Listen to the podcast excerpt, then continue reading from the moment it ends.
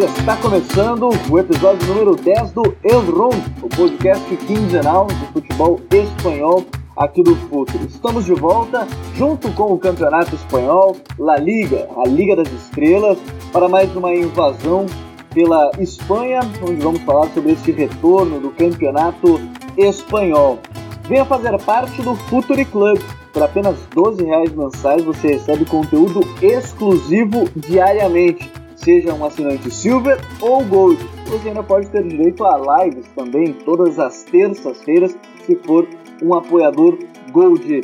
Também venha fazer parte e assine a nossa newsletter e conheça o nosso site futuri.com.br onde você fica sabendo todos os nossos conteúdos, seja em vídeo no canal do YouTube, seja em texto ou também os nossos podcasts. Hoje, em mais uma invasão, episódio número 10 aqui do Elron. Nos últimos dois episódios a gente acabou trazendo é, alguns personagens né, desse, dessa liga.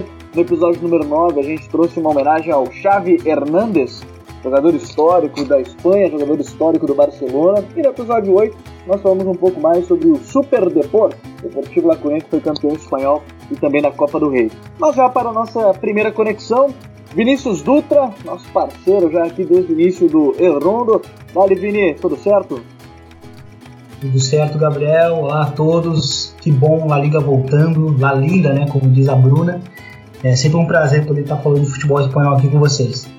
É verdade. A Bruna não vai estar com a gente nesse podcast, mas em breve ela voltará, nossa colunista de futebol espanhol, lá no Futuri. Mas hoje tem estreia e como eu, como um bom manager, eu só contrato caras do Real Madrid. Até agora não sei como eu decidi isso, não sei por que isso acontece, mas tudo bem. Eu aceito o único colé aqui do podcast, tá tudo certo. Smack Neto, nosso novo participante ativamente aqui do Elrondo. Dale, Smack, como é que tá, meu parceiro? Salve Gabi, salve Vini. Primeiro agradecer o convite aí. Tô me sentindo o Vini Júnior estreando no Bernabéu lotado. Grande responsa participar do Rondo, mas vamos lá discutir um pouquinho sobre o futebol espanhol e sobre esse retorno que foi bem bacana até agora, né? Dos, do, muitos jogos movimentados aí na La Liga e tem uma sequência grande aí pela frente. É, se o Smike começar como Vini Júnior no Real, tá bem, né? Tá jogando muito o nosso menino Vinícius Júnior. Mas antes da gente entrar na nossa pauta, eu quero trazer um convidado aqui para explicar um pouco mais sobre esse retorno da Liga, que é o Daniel Alonso Duarte. Ele é representante, delegado da rede global da La Liga aqui no Brasil, é, desde maio de 2019, sendo responsável pelo desenvolvimento dos negócios da La Liga é, aqui no país, nas áreas de análise de mercado, relações institucionais, o mercado audiovisual, enfim, tantas coisas e tantos desafios que há pela frente Fala Daniel, obrigado mais uma vez por gentilmente é, conversar com a gente aqui para falar desse retorno e dos grandes desafios da La Liga, tudo certo? Oi Gabriel, prazer estar aqui com vocês e, e com essa emoção da, do retorno do campeonato. Né? Está muito feliz de, de poder dar, comunicar o campeonato espanhol está de volta. Pois é, Daniel, e, e eu acho que é legal para a gente falar né, com, com esse retorno do, do campeonato espanhol sem público nesse primeiro momento. A Liga ainda estuda se vai liberar, vai conversar com o Ministério da Saúde para ver se libera ou não 30%. Eu acho que essa, essa questão da, da transmissão da Liga, esse desenvolvimento e, e o alcance após tanto tempo parado, imagino que seja um, um desafio agora para trazer ainda mais para as pessoas que estavam acompanhando, para todo mundo que gosta da liga, para poder acompanhar tantos jogos, né? É um desafio que vocês têm agora depois de uma pandemia, é, é, um desafio que vocês têm agora nessa, nessa relação de negócios da Liga, de transmissões da Liga? Sim, na verdade sim, porque foram quase três meses sem campeonato, sem, sem futebol, né? E, e tudo devido à pandemia, mas é, a gente conseguiu que aí é, voltar mas voltar com segurança. É importante é, reforçar esse ponto, né? Uhum. Tudo, tudo futebol volta sempre seguindo as, uh, as instruções do Ministério da Saúde e do Comitê Superior de Esportes, que são as autoridades relevantes na Espanha. E, e por isso tem que ver também com, com o público, que você estava falando. Por enquanto vai ser sem público. Uhum. A gente fez aí umas medidas, vamos falar depois, eh, para animar, dar uma animada também ao, à transmissão audiovisual, mas por enquanto vai ser sem público é, e tem essa possibilidade de voltar com 30% de público, mas só vai ser quando, quando o Ministério da Saúde e o Comitê Superior de Esportes autorizar. Então a gente a, simplesmente propõe, né? a gente quer muito ter, ter a torcida no, nos estádios, mas só vai acontecer quando as autoridades deixarem. É, e é verdade, isso é muito importante também. acho que é bem importante da gente frisar e, e, a necessidade de ser tudo de acordo que as autoridades vão, vão liberando. Mas você tocou num ponto legal, Daniel, para a gente falar, que é a questão audiovisual. Para mim, particularmente, é, e não é por me apegar muito mais à La Liga do que às outras ligas, mas é porque eu acho muito interessante esse trabalho audiovisual das transmissões. E, e a partir do momento agora a gente tem visto é, torcida de maneira virtual, mas antes a gente já via um trabalho audiovisual dentro da liga com o mapa de calor, com a câmera 360, tentando aproximar ainda mais o torcedor de um negócio que, que é gigante, que é o futebol. É, como é que vocês veem esse crescimento da, desse, desse projeto audiovisual, a liga utilizando muito isso para entreter mais o torcedor, sabe que isso pode informar mais o torcedor? Como é que vocês veem isso tudo? Bem, isso é um ponto-chave para a gente. É, nessa evolução dos últimos cinco anos da La Liga, a La Liga deu, deu um salto brutal nesse aspecto, que é criar um produto audiovisual. É, e foi dar um, uma limpeza que se chama um pouco do, do visual do estádio. Então, quando você é, conecta com, com a transmissão da La Liga, tanto faz que você está vendo, está olhando aí o, o campo do estádio do Eibar, que o Bernabéu. A, a, sensação, o feeling que você vai ter olhar, assistindo esse jogo vai ser o mesmo. Você tem um trabalho atrás, de produção audiovisual, de até nos gramados, de, de luz, os focos que tem nos, nos campos, a colocação das câmaras. Tudo isso está estudado, tem os protocolos atrás, e é para fazer um produto audiovisual mais atrativo para o torcedor. O torcedor que está assistindo o jogo na TV, né? tudo isso bem acontecendo, cada ano vamos inovando mais. Você falou aí também do Câmara 360, eh, os distintos planos, eles, tudo isso eh, a gente vai inovando cada ano e é chave para a gente. Eh, o que acontece agora nessa volta do campeonato? Uhum. A gente não podia ficar por trás também. Sim. Então, aí depois de muitos estudos, de ver possibilidades, né, a gente optou pela torcida virtual, que é quando você agora acabou de começar o campeonato, e puderam ver que nos, nos estádios tem, tem essa torcida que é estilo videogame, né? Uhum. É, mas Sim. dá uma sensação para o, para o público, para quem está assistindo de casa, mais agradável. Você pode olhar outros campeonatos e, e a, a, sensação do, do estádio vazio parece que é um pouco triste, na verdade, né? Porque é, na verdade. Você quer ver um jogo com, com torcida, animado. E então a gente colocou essa torcida virtual e o som virtual, que na verdade é um som da torcida, o som natural da torcida, e foi recolhido antes é, é da biblioteca de, de, sons da EA, dos, dos que fazem o FIFA. Uhum. E, e ao colocar no, durante a transmissão, você, quando está assistindo, está percebendo como se for um jogo normal. É, é melhorar essa experiência do, do torcedor, né? porque o futebol agora para a Liga não, não é só futebol, é entretenimento. Ela, o futebol já compete com a Netflix, compete com, com a Amazon Prime, claro. pelo tempo das pessoas. É entretenimento. O mercado é de entretenimento, não é só esporte.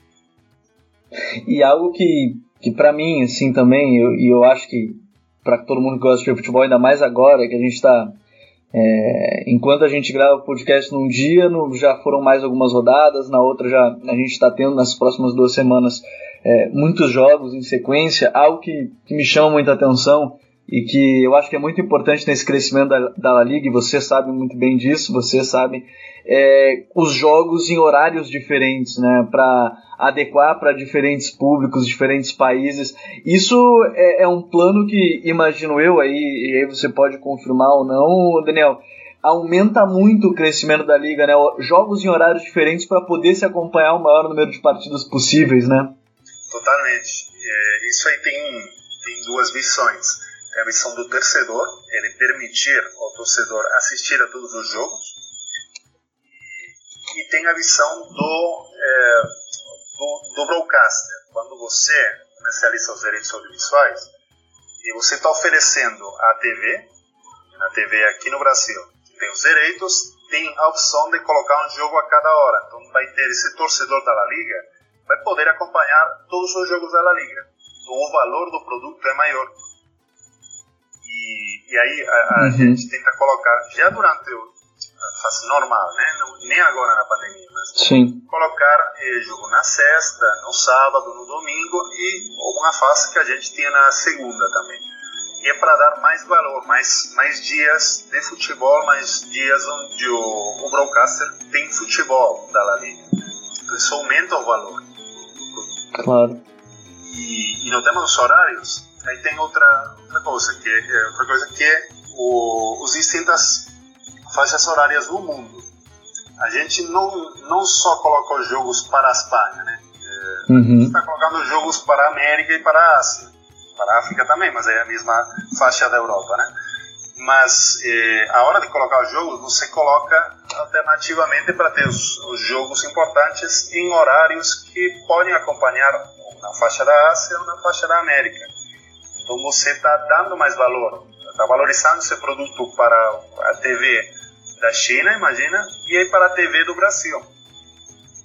Então é todo um, é todo um produto, é, é a criação de um produto muito estudada e para valorizar também o torcedor das distintas partes do mundo e, e as TVs das distintas partes do mundo. Sim, sim, é, e isso é bem legal também de poder acompanhar, mas saber que, que tem todo um processo também de, de transmissão para diversos países, para todo mundo poder acompanhar é, é, todos os jogos. Agora, é, Daniel, algo que assim, a gente sabe que as novas tecnologias elas estão chegando. Daqui dois anos pode ser que tudo que a gente esteja falando nesse podcast seja já não ultrapassado, mas algo que já seja muito comum e que todos estejam fazendo. Qual é o grande desafio que vocês, é, trabalhando nessa expansão da marca La Liga, transformando ela cada vez numa liga mais global ainda, e aqui no Brasil e, e em todo mundo a gente sempre conheceu como a Liga das Estrelas, é, a liga onde os melhores jogadores estão. É, qual é o grande desafio que vocês imaginam para os próximos anos nesse desenvolvimento global da, da liga? tem vários, né? Tinha que joga a seda de vinho, mas é, tem, um, tem um desafio muito grande que é a, o que se chama de OTT, as plataformas que, que vão por outras vias que não é a TV, as plataformas online. Por acaso, em alguns países já a liga é transmitida só nessa via OTT. Uhum. É, não tem você contrata um pacote é, online e você assiste na, na tela do seu computador, aí pode passar na TV ou o que for, mas, mas é um canal diferente da TV. Isso é, já é uma, é, é uma coisa de presente, mas vai com certeza ser o futuro das transmissões. Então vai ter que ser um equilíbrio entre a TV tradicional e a TV via OTT, que chama. Uhum. Então esse é um dos grandes desafios. E as plataformas que estão aparecendo, tem a, a está crescendo muito no mundo. E esse modelo, por acaso, é, isso é um dos desafios atuais, por acaso, a, a, não é por acaso que a La Liga está trabalhando na sua própria OTT. Uhum. já está funcionando e tem, por, por exemplo, está transmitindo os, os diferentes esportes da Espanha, as federações esportivas está colocando os seus jogos, ou imagina esgrima, tem lá o tem basquete, tem handebol, está passando pela OTT da La Liga. E, e, isso envolve totalmente a criação de conteúdo exclusivo da liga, né? Um, um conteúdo próprio que não seja só da, da, das transmissoras, né? Exatamente. E, e já acontece. A Liga sim, tem sim. conteúdos, tem as prévias, tem a Liga Show, é, tem, tem programas que vai criando durante, durante o ano e documentais também. Olha o Six Streams, que, que a Amazon já passou, agora vai ter uma segunda entrega com histórias de, de pessoas relevantes da Liga, histórias pessoais. Então, a Liga vai inovando também. O processo de inovação audiovisual é isso, de geração de conteúdo para gerar esse entretenimento que a gente falava, né? Uhum. Interessante. Bom, Daniel, eu acho que a gente vai ainda conversar ao longo das próximas semanas para falar sobre esse retorno da liga, desenvolvimento da marca. Então, a gente agradece já essa participação para a gente conversar um pouco mais já desses desafios num primeiro momento, do que, que pode ser o próximo passo. Mas obrigado por, por participar, gentilmente entender aí a gente para falar sobre esse retorno da liga. Nada, imagina, e só queria é, enganar mais uma, mais uma coisa. Uhum. E a gente agora, para celebrar mesmo do campeonato, teve, teve umas ações a nível mundial e teve uma no Brasil, que, que acabou de sair, que vai, o São Paulo ganhou aí um, um grafite do Luiz Bueno, Bueno Caos, é, do lado do beco do Batman, que é com imagens da, de jogadores uhum. da La Liga, para celebrar esse retorno do campeonato.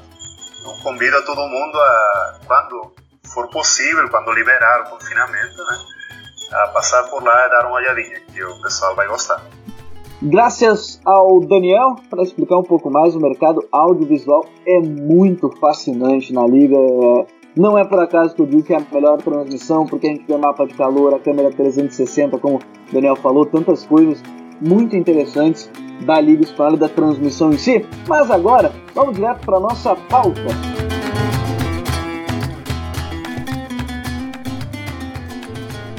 Bom, pessoal, é, o Campeonato Espanhol está de volta né, e nem adianta, enquanto a gente está gravando, falar que tal time está na, na liderança ou está na briga pelo rebaixamento, porque nessas próximas semanas, a gente está gravando dia 15 de junho esse podcast, é, o campeonato ele está tendo jogos praticamente to todos os dias, na verdade, não é praticamente, são literalmente todos os dias algum jogo está acontecendo da Liga Espanhola.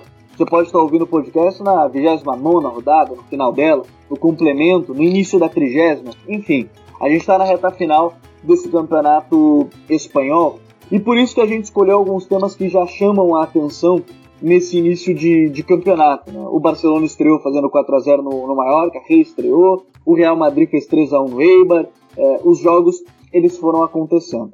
Mas eu quero começar, é, Smack, para falar sobre seleção brasileira, aí vocês vão entender, porque o Sevilha está brigando por uma vaga na Liga dos Campeões, e além de todo, toda a equipe coletiva, todo o time coletivamente, um cara está chamando muita atenção e no início do ano muita gente não, não prestava tanta atenção, ele não via uma boa temporada pelo, pelo Nantes, lá na França, que é o Diego Carlos.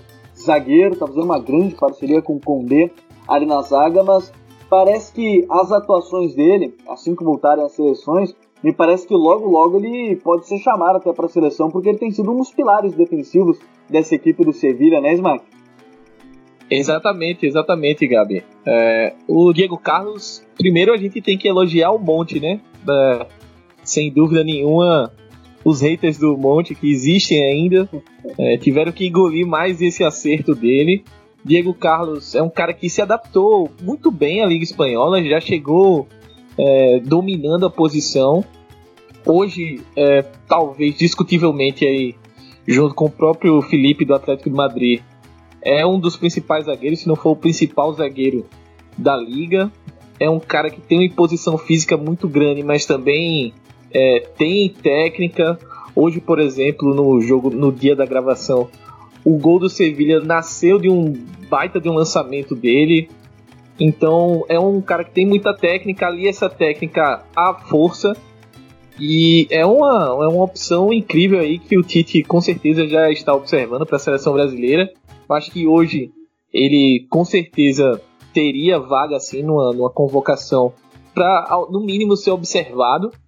E vamos, vamos aguardar aí, né? Ele é um dos pilares, eu diria que é o pilar mesmo da defesa do, do Sevilha e desse time do Lopetegui que vem fazendo um campeonato bem interessante, tá aí é, na terceira posição por enquanto, né? No dia da gravação sempre dá esse esse ressalto. Um tanto de jogo mas ressaltar, né? Exatamente, tem que lembrar a galera. Mas é, é isso, eu acho que o Diego Carlos é uma, é uma grata surpresa para quem não acompanha é, esse futebol mais underground. É, o, o, clube anterior dele não é um clube que passa tantos jogos assim no Brasil, mas ele chegou no Sevilha, chegou muito bem e tem, tem todas essa, essas características que eu mencionei, né? Para mim ali é muito a força e a técnica e vem mostrando futebol bem exuberante aí nesse, nessa primeira temporada na La Liga. O, o Vini, o que, que tem te chamado a atenção assim do Diego Carlos? Porque ele é um zagueiro relativamente alto, né? Não é dos mais altos, mas é um zagueiro relativamente alto, tem força. Tem algo que, que lhe chama mais a atenção, assim, quando a gente fala do Diego Carlos? Acho que tem dois pontos que me chamam mais atenção. Primeiro, a, a, de fato, a aptidão física que ele tem, a, impo, a imponência que de fato ele tem para defender a área ou seja, ele é um zagueiro que ele é bastante seguro sem a bola, né, justamente defendendo a área, protegendo a sua zona, né, capacidade de corte, capacidade de desarme. E, mas tem um outro ponto que também encaixa muito com essa filosofia do Julian Lopetegui, é justamente a capacidade que ele tem para oferecer com a bola.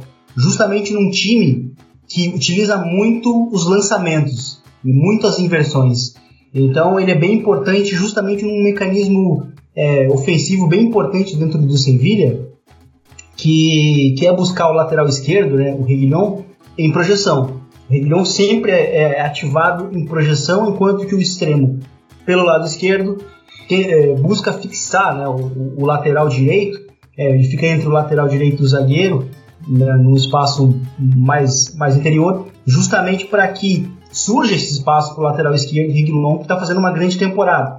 Então, assim, nesses dois primeiros jogos a gente já conseguiu ver isso, né? Principalmente no, naquele primeiro jogo contra o Betis, muitos passes longos é, que o Reguilhon recebeu foi justamente do, do Diego Carlos. Então, assim, ele tem se mostrado ser um zagueiro bastante completo, justamente porque consegue oferecer muito com a bola, mas também sem.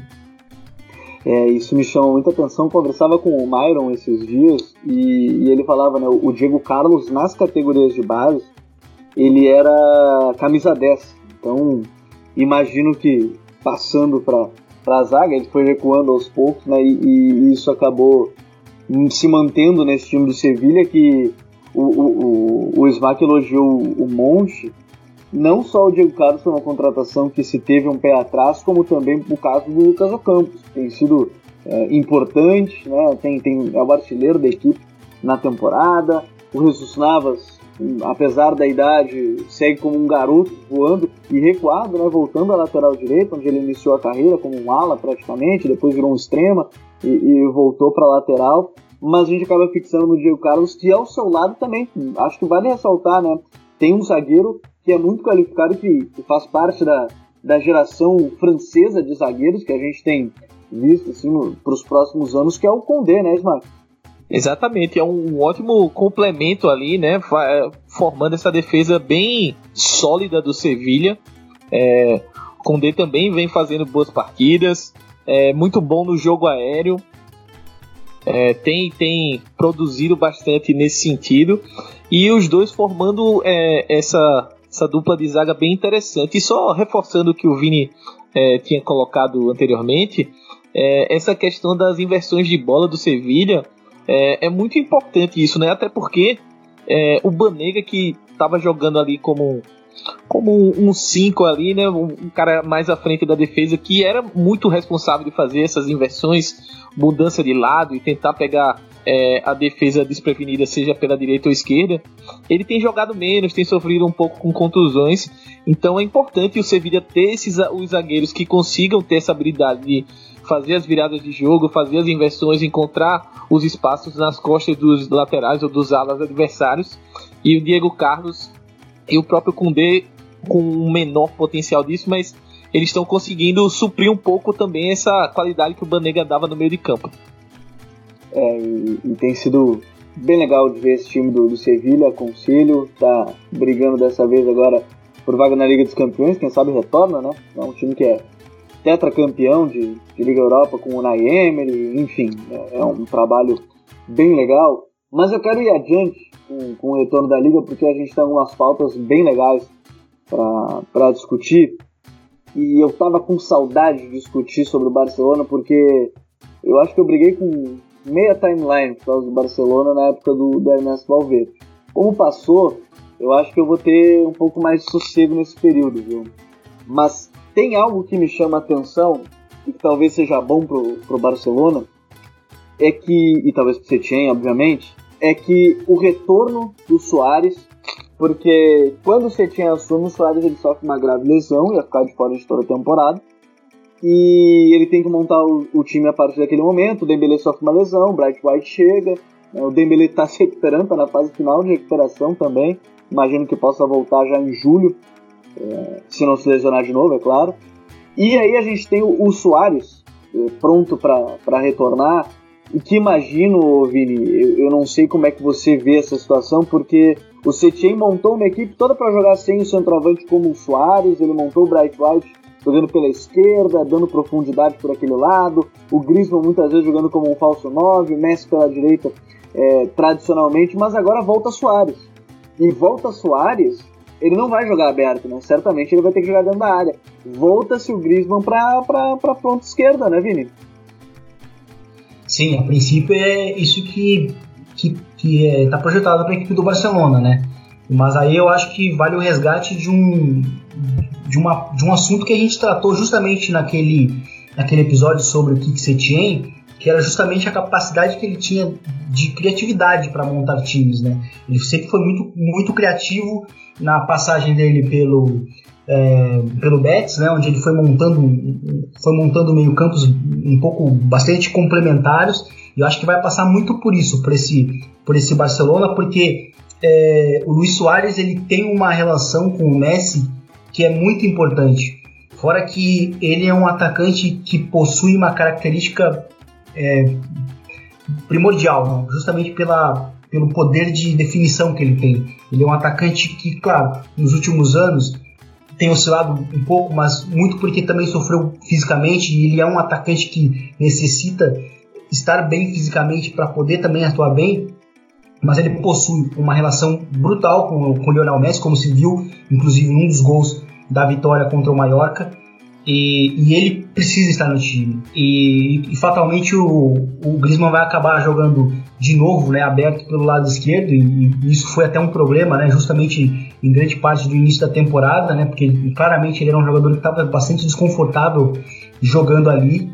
Mas enfim, é, é, vamos ver que tipo de mecanismos que o Setien pode é, adicionar para que o Griezmann também se sinta confortável nesse time.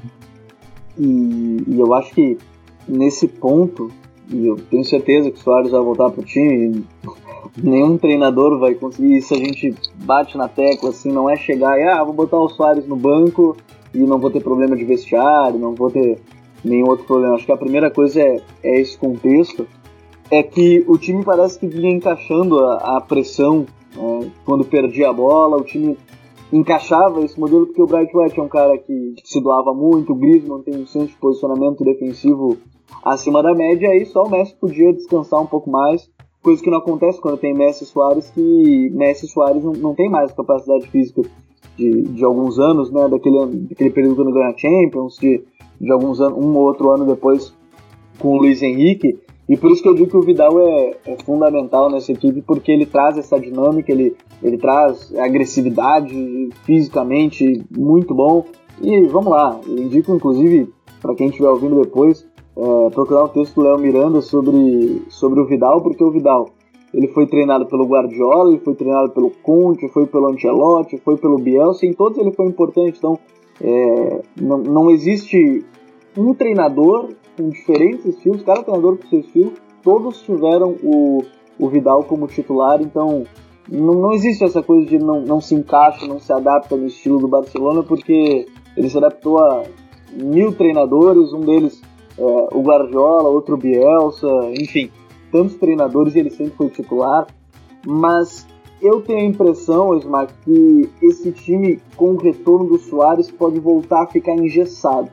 É, e eu digo engessado porque vai perder um pouco de velocidade lá na frente. O Griezmann não, não é o cara mais rápido do mundo, Soares também não, Messi também não, nessas fases das suas carreiras.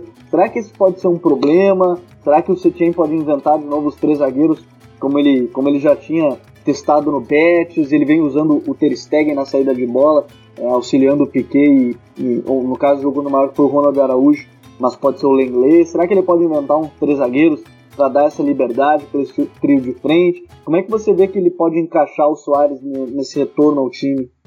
Então, Gabi, eu acredito que é, nesse momento da temporada, ainda mais com essa quantidade de jogos em um espaço curto, é muito complicado ele ficar arriscando uh, mudanças táticas um pouco mais profundas, até por conta do, da briga pelo título, né? O Real Madrid tá ali na cola, dois pontos, pelo menos até agora, sempre dando essa ressalva, mas uh, tá uma briga pau a pau. A tendência é que essa briga se mantenha é, próxima ali até as últimas rodadas do campeonato.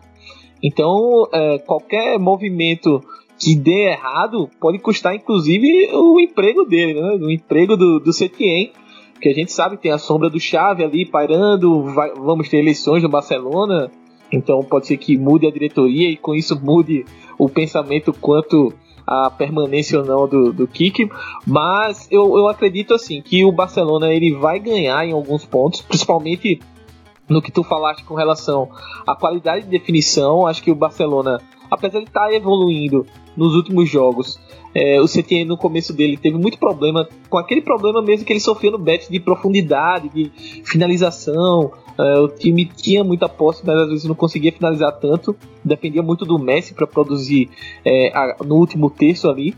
Mas com o Soares o time ganha muito isso, né?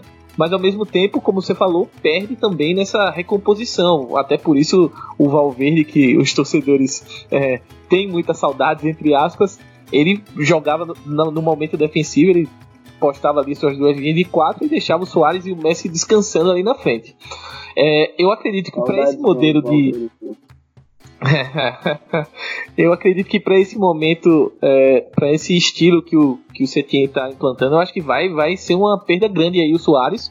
Apesar de que ele voltou até mais fininho, tudo, mas não tem como, é mais a, a, a pujança física ali para fazer uma, exercer uma marcação pressão como o Barcelona exerceu, por exemplo, contra o Mallorca, que não conseguiu fazer nada ali no, no, no primeiro tempo, foi um passeio, era quase um nível de jogo treino do, do tanto que estava é, pressionando, o Mallorca não passava no meio de campo assim no primeiro tempo, foi bem nítido isso, que a pressão do Barcelona funcionou, mas muito pelos jogadores que estavam, né? O Brett White é um cara que é, tá acostumado a fazer esse, esse papel e o Griezmann também auxilia bastante. Com, com o Soares na frente, eu acho que vai ser um pouquinho complicado. Então, talvez o Setien arrume uma adaptação eu não acredito que seja com, com três zagueiros, mas ele vai ter que arrumar algum, alguma forma aí, talvez é, revezar o Griezmann e ele, pode ser uma opção, até, até porque tem a desculpa né, do, do da quantidade de jogos, então você ir revezando os jogadores, etc., pode ser um, um caminho aí para essa reta final de temporada. Até pensando também em Champions, né? Que a gente ainda não tem datas certas, mas vai, vai precisar dos jogadores mais para frente. Então ele vai dosar ao máximo aí o Soares e o, o Brisma. Eu acho que ele vai tentar administrar nessa, entre aspas, desculpa, que não é tão desculpa assim, de ser uma reta e ser uma maratona grande de jogos até o final da temporada. É, vai ter que ser, né? Vai ter que ser uma, uma mescla aí, tentar. Porque vão ser jogos praticamente. Vamos, agora, é, brincadeiras à parte, os europeus vão entender o que é jogar quarto e domingo a sua Liga Nacional. Né? Algo que não acontece porque o calendário lá acaba sendo melhor distribuído, sem ser nos períodos que tem Liga e Copa, o que aí sim é totalmente normal, mas agora a gente vai ver essa, essa sequência de, de muitos jogos, mas ainda tem muitos assuntos que a gente vai abordar de Barcelona, porque tem muitas coisas para a gente falar, mas tem, tem outras pautas tão importantes quanto nesse momento. No futuro a gente pode falar ainda, a gente vai falar ainda sobre o Frank de Jong, que vem numa, numa posição ainda que não é exatamente aquele se destacou pela Ajax, Arthur, que não tem sido titular, enfim, algumas coisas que, que a gente ainda vai, vai debater, mas eu quero seguir adiante porque essa rodada ela trouxe alguns, alguns debates também bem importantes e, e eu acho que são, são interessantes nesse ponto que um deles é, e até muita gente pergunta se não chegou o momento do fim do ciclo do Simeone, no, no Atlético de Madrid, porque agora teve um empate com, com a equipe do Bilbao, a equipe, o, o time mal chutou a gol, né, não, não conseguia atacar direito, mas de qualquer forma classificou na Liga dos Campeões. O presidente até deu uma entrevista dizendo que achava que o time tinha que ser declarado campeão caso não tivesse Champions, porque se ganhou do atual campeão tinha que, tinha que se sagrar campeão. Mas de maneira geral, eu não sei como é que você sente isso, Vini, se chegou o momento de encerrar o ciclo. Eu não consigo dizer isso porque, pelo menos eu, né, porque as contratações, as mudanças foram muitas nessa temporada, principalmente. É a segunda reformulação, acho que o Simeone faz na equipe. Como é que você vê esse momento do Simeone? É o momento de, de trocar? É o momento de mudar? Como é que você vê esse momento do Simeone no Atlético, hein, Vini? Eu não enxergo como um final de ciclo. É, eu enxergo que, que a equipe vem de uma transição né, da temporada passada para essa, com muitas mudanças. É, a gente chegou a comentar isso também num dos primeiros, nos primeiros episódios do El Rondo, que é justamente isso. Muita gente saiu e muita gente chegou. Então era natural que o time sentisse, né? Sentisse muito esse, esse impacto. Tanto que eu acho que até dentro da própria filosofia do Atlético de Madrid, a gente vê que o time está um pouco abalado. Por que, eu digo isso? Porque no jogo contra o Bilbao, é, o, o Atlético de Madrid, ele que é muito conhecido justamente por ser uma equipe muito sólida, ele cedeu muitas oportunidades, defendeu muito mal entre linhas é, a, o, o Iker Munhain, né? Então assim, um dos pilares né, do time, da equipe, é, né, em termos de, de, ideia de jogo, também desde uns tempos para cá deixou de fato de ser. Então acho que o, a gente, claro, a gente vai elogiar muito sempre o Atlético de Madrid pela parte defensiva, mas eu acho que em determinados momentos ele é um time que ainda surfa muito na onda daquele time de 2014, 2015, que ali foi o auge mesmo em termos de solidez defensiva desse sistema é, defensivo em termos de né, defender os espaços em posicional.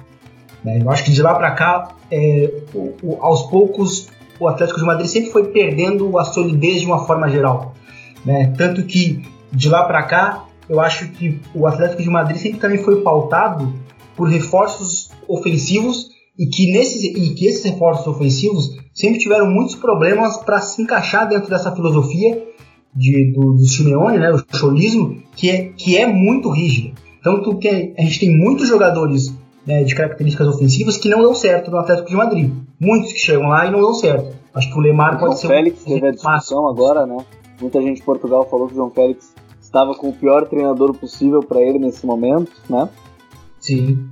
Sim, é. Então é, existe um histórico de fato bem grande de jogadores talentosos que não, não dão certo no Atlético de Madrid.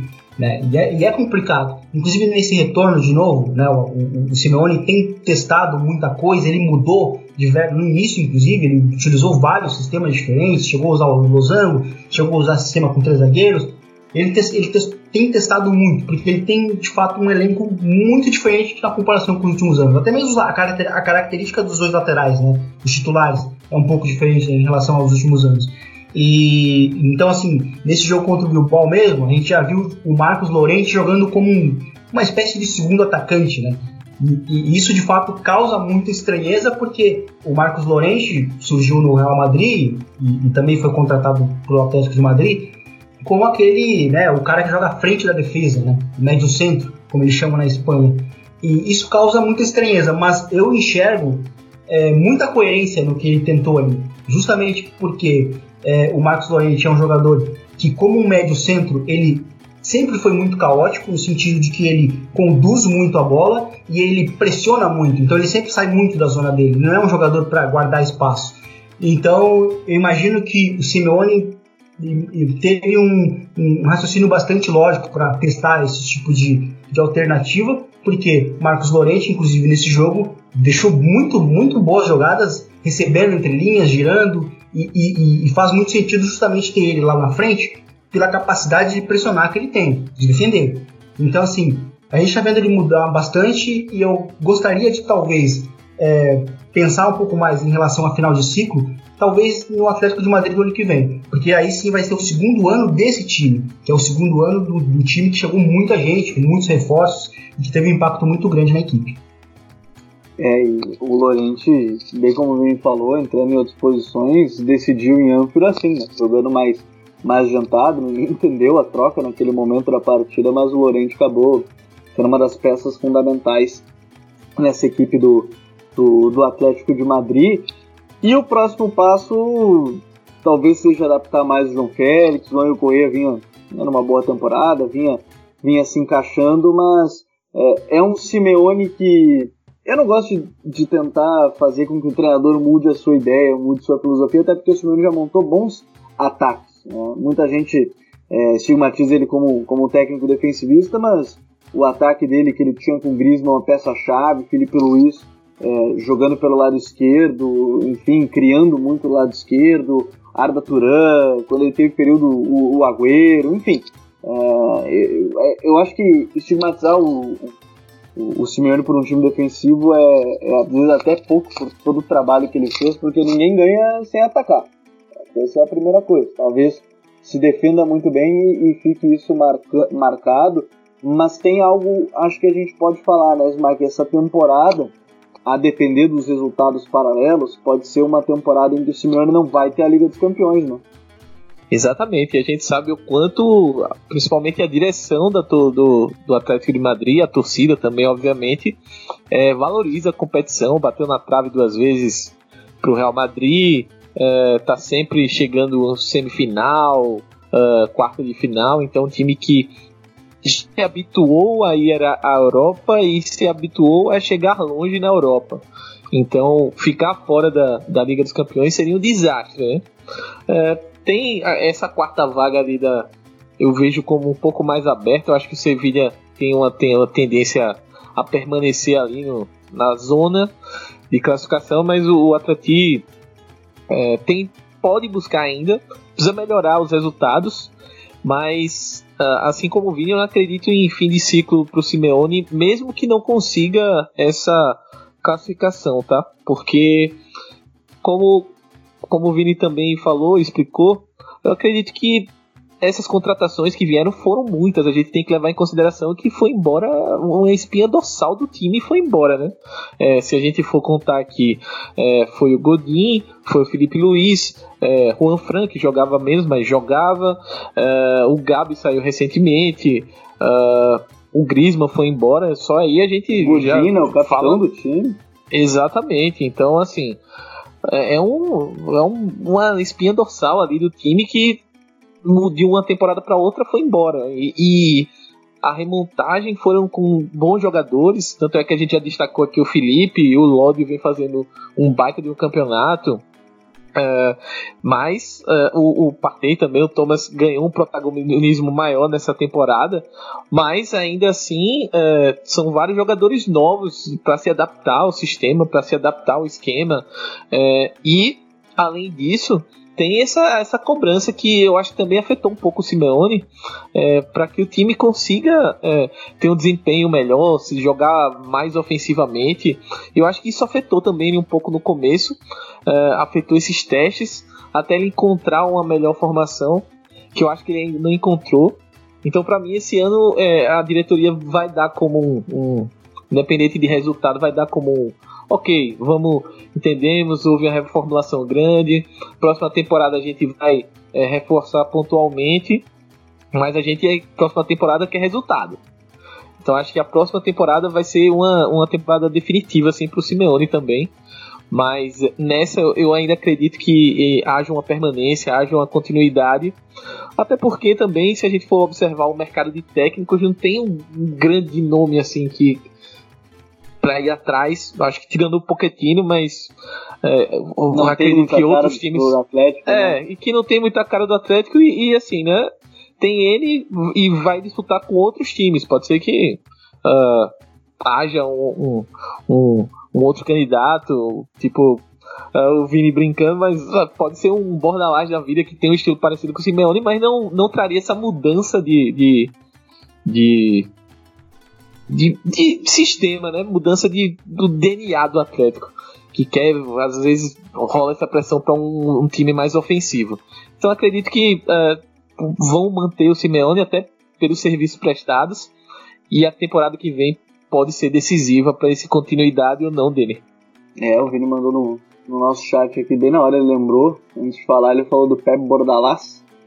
Olha, tem a cara, né? É, e o, o, estilo dele, eu tenho certeza que é, o cholismo estaria bem representado. Não sei se ele o nome que o buscaria, mas. Eu brinco que é o Simeone dos pobres é o Bortalassi, no, é. no Retafe. É, imagina, ele vai levar o Daverson lá pra jogar com o Diego Costa no ataque, já serve. Agora, seguinte, é, saindo do. Eu não vou chamar de primo pobre também, porque o, o, o Atlético de Madrid está gastando mais que o Real Madrid em contratação e é uma expressão que não, não é muito boa, não.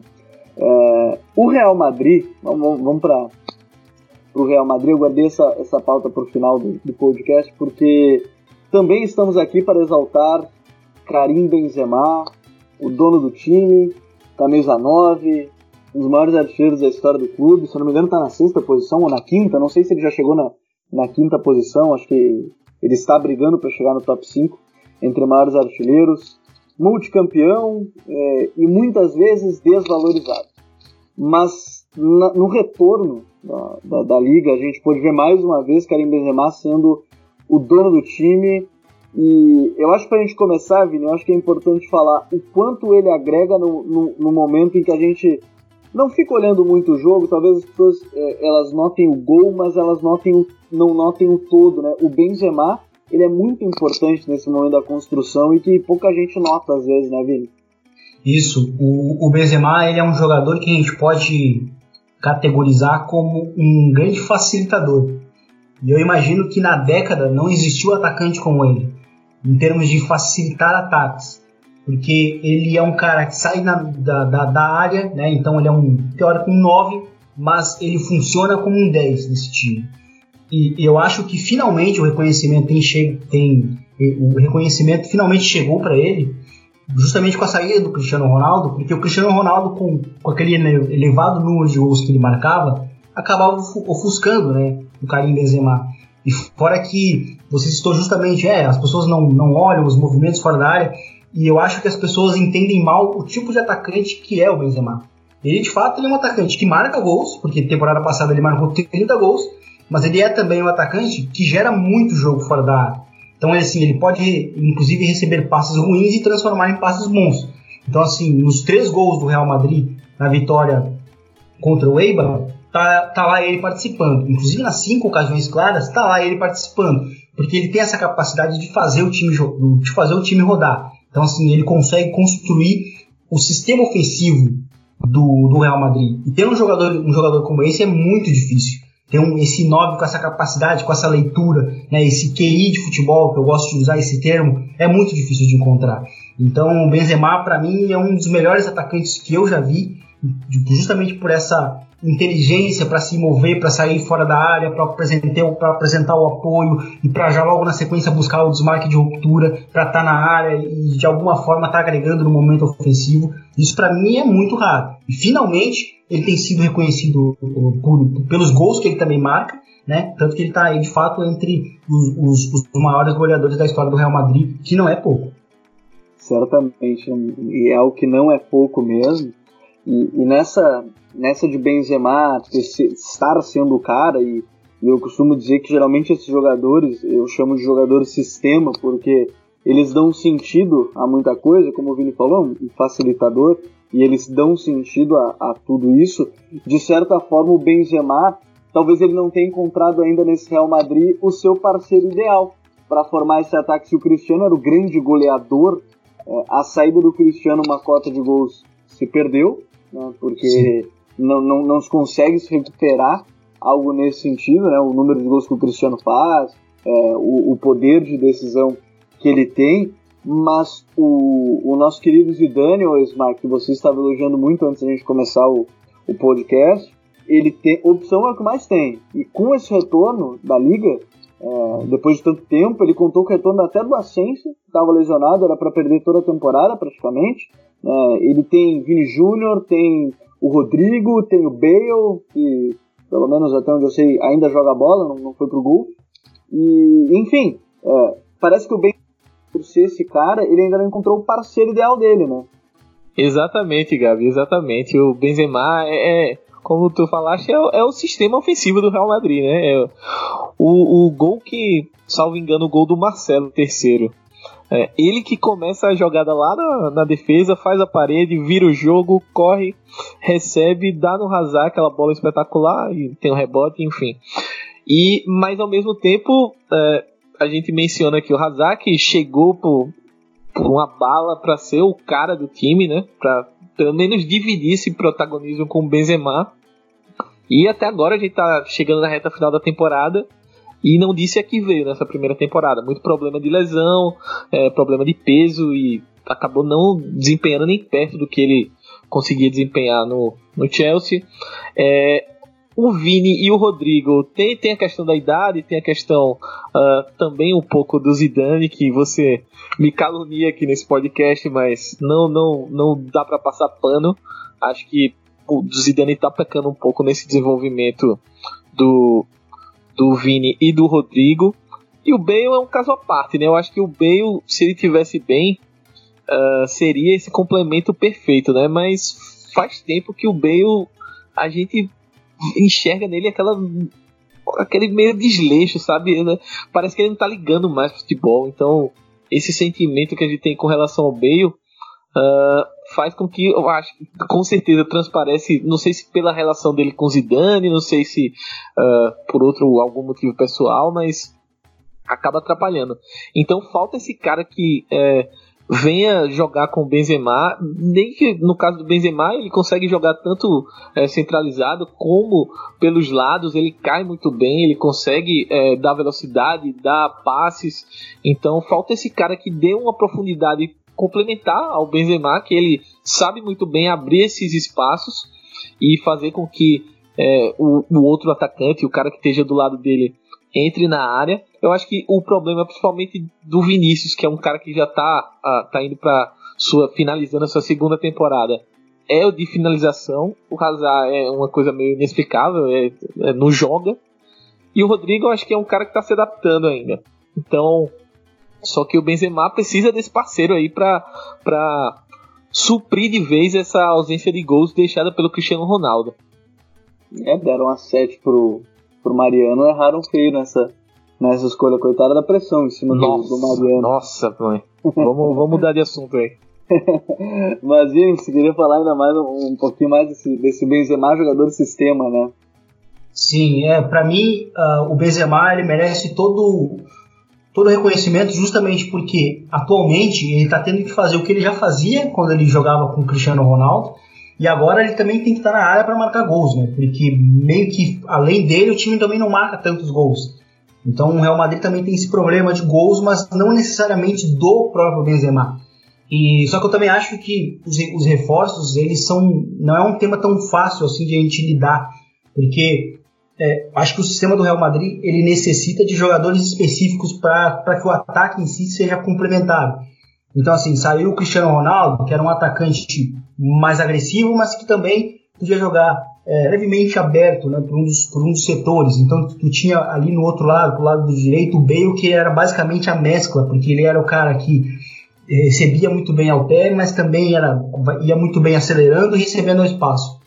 E e, e, e, o Hazard atual é, é, justamente um jogador de concentrar o jogo em si. O Benzema também é esse tipo de jogador. Então o que falta na, na, na, na direita, né, o atacante para a direita, é esse atacante para romper. Né, esse, esse, esse atacante para conseguir acelerar. Só que o Bale está fora dos planos, não tem tá com cara de fim de ciclo. É, o Rodrigo é muito novo, o Asensio se lesionou e está voltando agora. Enfim, o Vinícius Júnior não se adapta jogando pela direita, é um jogador que funciona muito melhor jogando pela esquerda e tem esse problema das finalizações que vocês acabaram de citar. Então, assim, é um tema bem difícil de, de, de terminar de montar esse ataque. Então, são poucos jogadores que poderiam se encaixar. Acho que eu já até brinquei, já brinquei com o Gabriel. Talvez no melhor do mundo, o melhor mundo do Real Madrid, seria ter talvez o Mbappé ali, porque ele é um cara que funciona muito bem jogando como um 9 e ele jogaria, se adaptaria muito bem jogando aberto pela direita. Né? Então ele seria muito complementar com o Benzema, que é esse cara que ainda sai da área né, no, no Real Madrid para gerar jogo, enfim, ele é um 9 que joga de 10. Né? Então ele seria um, um, cara que ia receber muitas bolas do Benzema e também conseguiria jogar aberto, ser uma ameaça acelerando, enfim, rompendo. Enfim, é, é um, é um tema bastante complicado, né? Eu acho que o Real Madrid, quando ele buscar os reforços para a próxima temporada, ele vai ter que pensar bastante. É verdade. E ainda falando nesse reforço, o Vini falou do Mbappé, a questão financeira ainda vai, vai rondar muitos clubes europeus depois dessa pandemia, porque apesar de estarem estruturados, não, não vai ser assim para a gente ver um número tão, tão grande, um gasto tão grande dos clubes e, e de fato Estou muito curioso para isso. Mas a temporada ela segue, tem, tem muita coisa. Até quero perguntar para vocês, antes de encerrar o podcast, nesse retorno. É, não queremos descobrir quem será o campeão, porque como o Futre em si adora zicar alguém, né? escreve alguma coisa sobre o jogador, ele vai lá e começa a jogar mal, sobre um clube, enfim, acaba acontecendo a, a mesma coisa. Será que a gente vai ter, pelo menos do que a gente pôde acompanhar em uma rodada, os times voltando, talvez a gente mantenha -se essa estrutura da liga que a gente está vendo, a sociedade brigando? Como é que você vê que, que pode. Você acha que tem chance de acontecer alguma reviravolta na liga, uh, Smart? Eu acho que bem difícil assim, Gabi. Eu acho que os blocos estão bem definidos ali. É, primeira e segunda posição é, para Real e Barça. E eu acho que vai ser uma disputa até o final mesmo da, da competição para ver quem, quem leva o título. Uh, e aí, esse terceiro lugar do Sevilla aqui está um pouco à frente, mas também não é nada totalmente assegurado. Vai brigar aí Real Sociedade, Retafe, Atlético Madrid, até o Valência eu acredito. Granada eu acho que não, não chega nesse patamar, então eu acho que até a sétima posição tá numa briga boa aí uh, por, por Champions. Granada eu acho que briga por Europa League, é uma Vila Real também. E lá embaixo também eu vejo uh, uma briga bem. Até o, o Eibar ali, o Alavés, uh, bem complexo difícil. Eu assisti o jogo do Celta esse final de semana contra o Villarreal. Nossa, muito ruim, muito ruim. Foi 1 a 0 o Villarreal, mas podia ter sido uns 4, 5 assim muito fácil. Muito fácil, principalmente o primeiro tempo, o Villarreal dominou completamente o jogo. Celta é irreconhecível. O segundo tempo teve uma pequena melhora assim, mas não não disse que veio. Uh, e aí a gente tem o Mallorca, tem o Leganês que eu também senti bem mal, então acho que essa briga embaixo não deve mudar muito. Acho que até desses 5, 6 times aí na, nas últimas posições não deve fugir disso, até porque eles estão muito próximos. E na frente também as vagas ali para Europa e briga por título, eu não vejo nenhuma grande reviravolta no, no campeonato não. É, eu, eu também acho que não sei se a gente vai ter grandes mudanças nessa tabela, Talvez o grande debate é se o espanhol vai fugir ou não desse rebaixamento, porque lanterna da competição, a gente já comentou sobre a chegada né, do Abelardo Fernandes, mas parece que ela surtiu um efeito imediato, mas não sei, não sei se você acha que o prognóstico lá na parte de baixo vai se manter também, eu imagino que, que não vai mudar muita coisa não. É, eu, tam, eu também acho que não, mas ao mesmo tempo eu acho que falta o, eu diria que é o seguinte, essa pausa para os times que estão num, num mau momento, ela serve como uma oportunidade de restart. Então, assim, a vitória do, do espanhol né, no final de semana, ela foi muito condicionada por uma expulsão. Então, é difícil de a gente avaliar de uma forma é, geral, de fato, a atuação do time, se voltou melhor ou não, né? Enfim, é, é o espanhol ele tem time que na teoria ele tem, ele tem um time suficiente para para escapar do rebaixamento, até jogando de uma forma bastante simples, porque tem um atacante que é, bastante, é um porto seguro nesse sentido, né? Que é o RDT.